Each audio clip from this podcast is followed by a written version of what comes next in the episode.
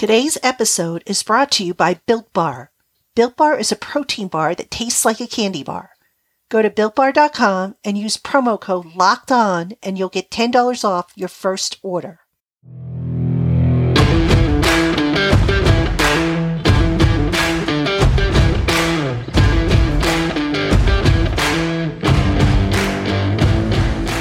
You are Locked On Giants, your daily New York Giants podcast, part of the Locked On Podcast Network. Your team every day. Hello, New York Giant fans, and welcome to another edition of Locked On Giants, part of the Locked On Podcast family, your team every day. Patricia Traina here with you. And it is Monday, game day. Yes, we are on game day. Giants versus Tampa Bay Buccaneers tonight at MetLife Stadium. Kickoff is at 8:20. I will be there.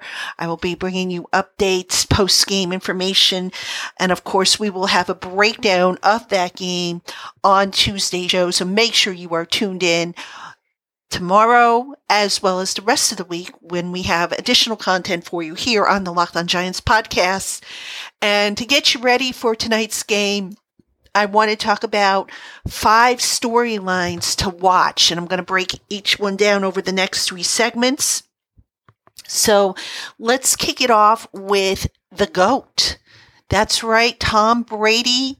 Uh, returns to MetLife Stadium. Here it was. The Giants thought that they had maybe seen the last of Tom Brady last year when they faced him. And of course, Brady goes and signs with the Tampa Bay Buccaneers. And here he is again coming in and you know, he's going to face the Giants. No Eli Manning in this one, obviously, but it doesn't matter because Brady is four and one, um, including a one and zero mark against Daniel Jones in the regular season. Now, obviously, we all know the Giants have gotten the better of the New England Patriots and Tom Brady in the two Super Bowls um, when they beat beat Brady and the Patriots uh, twice. So you know, those games, unfortunately, you can kind of throw out the door because different set of circumstances. But let's look at the five regular season games that Brady has played against the Giants. He is 125 out of 195 on pass attempts for 1,478 yards, six touchdowns and four interceptions, and he's been sacked 11 times. So, what's the key to the Giants in, in stopping Brady or at least trying to slow him down is I don't think you can really stop him. Well, the key obviously is to take a page out of those Super Bowl victories where the Giants defense went after him relentlessly. They hit him. They put him on the, on the ground. They got him off his mark. They made him uncomfortable. They made him look like just an ordinary guy instead of the goat. And, um, not surprisingly, that philosophy still holds true this year because Brady, according to Pro Football Focus, has completed 42.9% of his pass attempts when under pressure versus 70.8% when not pressured. And uh, if you need another reason to be hopeful that the Giants might be able to get to Brady, consider this. They are aiming for their eighth consecutive game with at least two sacks, and the Giants have 18 sacks through week seven of the NFL season, which ties them for eighth in the NFL. And for what it's worth, you know, the sacks have resulted in some turnovers, you know, so, um, the Giants have had uh, three straight games with an interception that generated by the defensive pass rush. So, guess what, folks? I mean, you, you get Brady off of his mark and you have a fighting chance to maybe uh, keep that that offense, which has scored 83 points in the last two games, under something of a control. All right, storyline number two the debut of rookie offensive guard Shane Lemieux. Now, we all know Will Hernandez, the left guard, is on the COVID-19 list. He will not play Monday night. He may not play next week when the Giants visit Washington, but, you know, we'll get to that later in the week. But uh, Shane Lemieux, um, all signs are pointing to him as being the starting left guard. And that, of course, means that Lemieux will be lining up next to a struggling Andrew Thomas at left tackle. Keep an eye on that left side of the offensive line. That's something I'm certainly interested in seeing how they pan out and work together. You know, Shane Lemieux, he's been compared by some uh, to be a young Rich Seubert, you know, a little it, for lack of better term, like a little bulldog in there, a guy with a nasty disposition who who just bites and scratches and claws his way at you. Um, offensive line coach Marc Colombo had said earlier in, uh, last week he had m- made the comment that uh, that Lemieux played initially out of control, you know, with, with some things, and he's been working and making progress. Head coach Joe Judge has said that uh, that Lemieux will get some snaps. Up until now, he hasn't gotten snaps with the offensive line. The extent of his snaps have been at fullback or as blocking tight end.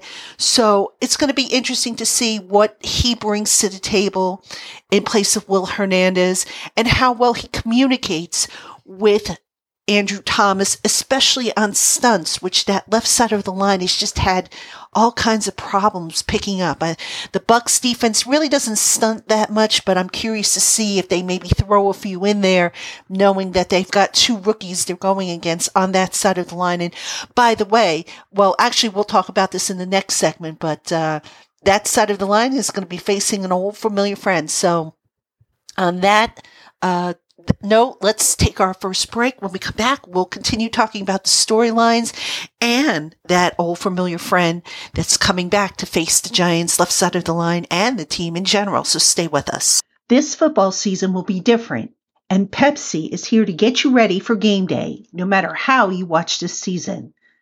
Pepsi is the refreshment you need to power through game day and become a member of the League of Football Watchers. Because Pepsi isn't made for those who play the game, it's made for those who watch it. So be sure to pick up a nice cool Pepsi to enjoy while you watch Giants football. And don't forget, check out madeforfootballwatching.com for the latest football watching content exclusively from Pepsi. Hey, New York Giant fans. This is Patricia Traina, host of the Locked Giants podcast. And I'm here to tell you a little bit about my new book, The Big 50 New York Giants, the men and moments that made the New York Giants.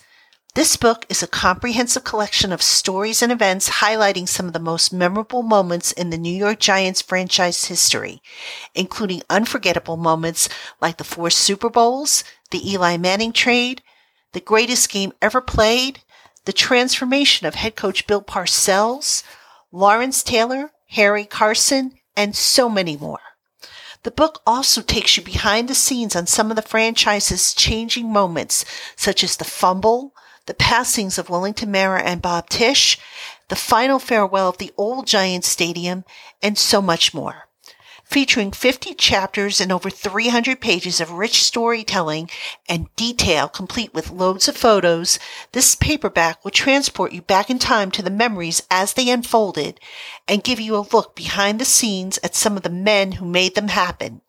With a foreword written by former general manager Ernie Accorsi, the Big 50 New York Giants is a must have for every New York Giants fan. So be sure to pick up your copy today at Amazon, Barnes & Nobles, or wherever else books are sold. And thank you for your support. Welcome back, Giant fans, to Locked On Giants. Patricia Traina here with you, and it is game day, November 2nd, 2020, Giants Tampa Bay tonight at MetLife Stadium. And we are running down some of the top storylines of the game, ahead of the game, actually. And in the last segment, I mentioned the return of a familiar face. And it's not really a familiar face to the left side of the Giants offensive line because they never played with this guy, but Giant fans know him. Uh, some of the the uh, administration, you know, Dave Gettleman obviously was here when when this player was here, uh, ownership and whatnot. Sterling Shepard, I believe, was a teammate of his. He is, of course, Jason Pierre Paul. JPP makes his return to MetLife Stadium. It's his second time actually playing at MetLife Stadium. Now, JPP was not uh, playing against the Giants last year when the Giants went to Tampa Bay and beat the Bucks down in Tampa Bay. It was Daniel Jones's starting debut as an NFL quarterback. But JPP, who, um, as everybody knows, had that fireworks accident that permanently damaged his right hand. He has also had a neck issue, which caused him to miss last year's game against the Giants. I think he also, in the first meeting against the Giants a few years ago, he had a, um, I believe, a meniscus injury or an MCL injury, something with one of his knees. So he wasn't fully healthy. Well, guess what, folks? He is healthy for this game, and he's having a pretty good season, I might add. He's got five and a half sacks which is third in the NFL. And he's motivated. He told reporters this, uh, I keep saying this week, it, last week uh, on Friday, he told reporters that he was looking forward to this game. And, um, just, you know, saying, quote, this game definitely means something special to me. I'm fully healed and I'm ready to go. I'm trying to see what I can do. I already know what I'm going to do, but I want to see what I can do. On end of quote. Uh, Pierre Paul, you know, he's always been an interesting type of cat. Um, he'll say one thing and then he'll kind of say, Oh, just kidding, you know, kind of with a wink, but you kind of know he's not really kidding. So, you know, he, he spoke about, you know, how the Giants made a mistake and you know he knew that he wasn't washed up and finished and he's just kind of determined to show the giants that they made a mistake in getting rid of him. You know he was traded uh, the giants got a third round pick and i believe a fourth round pick and at the time, you know, the, the, the, trade made all kinds of sense because of the contract and, you know, the Giants amongst those picks, I believe they got Kyle Lauletta, who, you know, is not on the team obviously anymore, and BJ Hill with the third round pick. BJ Hill had a promising rookie season, but has kind of faded into, a, you know, in, into, uh, into the background, um, failing to match his rookie season where he had five and a half sacks. So, um, so yeah, JPP is coming back. He's motivated and he's going to face that left side of the Giants uh, offensive line rookies Andrew Thomas and Shane Lemieux, who again is projected to be the starter on that left side. And we'll see what he does. You know, I mean, the last time JPP faced the Giants, I think he had something like one and a half sacks. Um, and I and I want to say maybe two quarterback hits, if I remember correctly, in that first game. So um, yeah, it's it's going to be it's going to be uh, a very very interesting battle and one that I think could ultimately help decide the game. Uh, this next point, I haven't really um, mentioned it per se as one of my storylines, but I'm gonna I'm gonna throw it out there because you know it, it's of interest to me, and that is the Giants are planning to wear their uh, throwback uniforms from the 1990 Super Bowl season. This year is the 30th anniversary of that Super Bowl championship team. So the Giants will be breaking out those threads, which means, you know, they'll be in all white They'll have, um, instead of the NY on the side of the helmet, they're going to have giants on the side of the helmet. Those uniforms are really, really nice. I always like those uniforms. I haven't, you know, the, the Giants have tweaked their uniforms throughout the years and I haven't really been crazy about them, but these I really, really like. And, you know, I just hope for the sake of the Giants, there's some magic left in those threads because they're going to need all they can get against a very, very difficult Tampa Bay team. All right, Giant fans, stay with us when we come back. More storylines ahead of the Giants kickoff tonight, Monday Night Football against the Tampa Bay Buccaneers. Have you tried the all new and improved Built Bar? If not, you're missing out on one of the industry's healthiest and tastiest snack treats that's loaded with protein and low on sugar. With 18 different flavors, including nut and non-nut variety, you'll enjoy healthy snacks covered in 100% chocolate that's soft and easy to chew and, most importantly, great for the health conscious. Built bars are great for folks on the keto diet and include protein and fiber nutrients you need without the exorbitant calories. And use the code locked on at checkout to save $10 off your next purchase. Visit builtbar.com to check out their amazing offering of flavors and put your customized box together. And don't forget, use the code locked on at checkout to save $10 off your order. That's builtbar.com. Welcome back, Giant fans, to segment three of Locked On Giants. Patricia Traina here with you, and we're running down some of the pregame storylines ahead of the Giants Buccaneers Monday Night Football matchup tonight.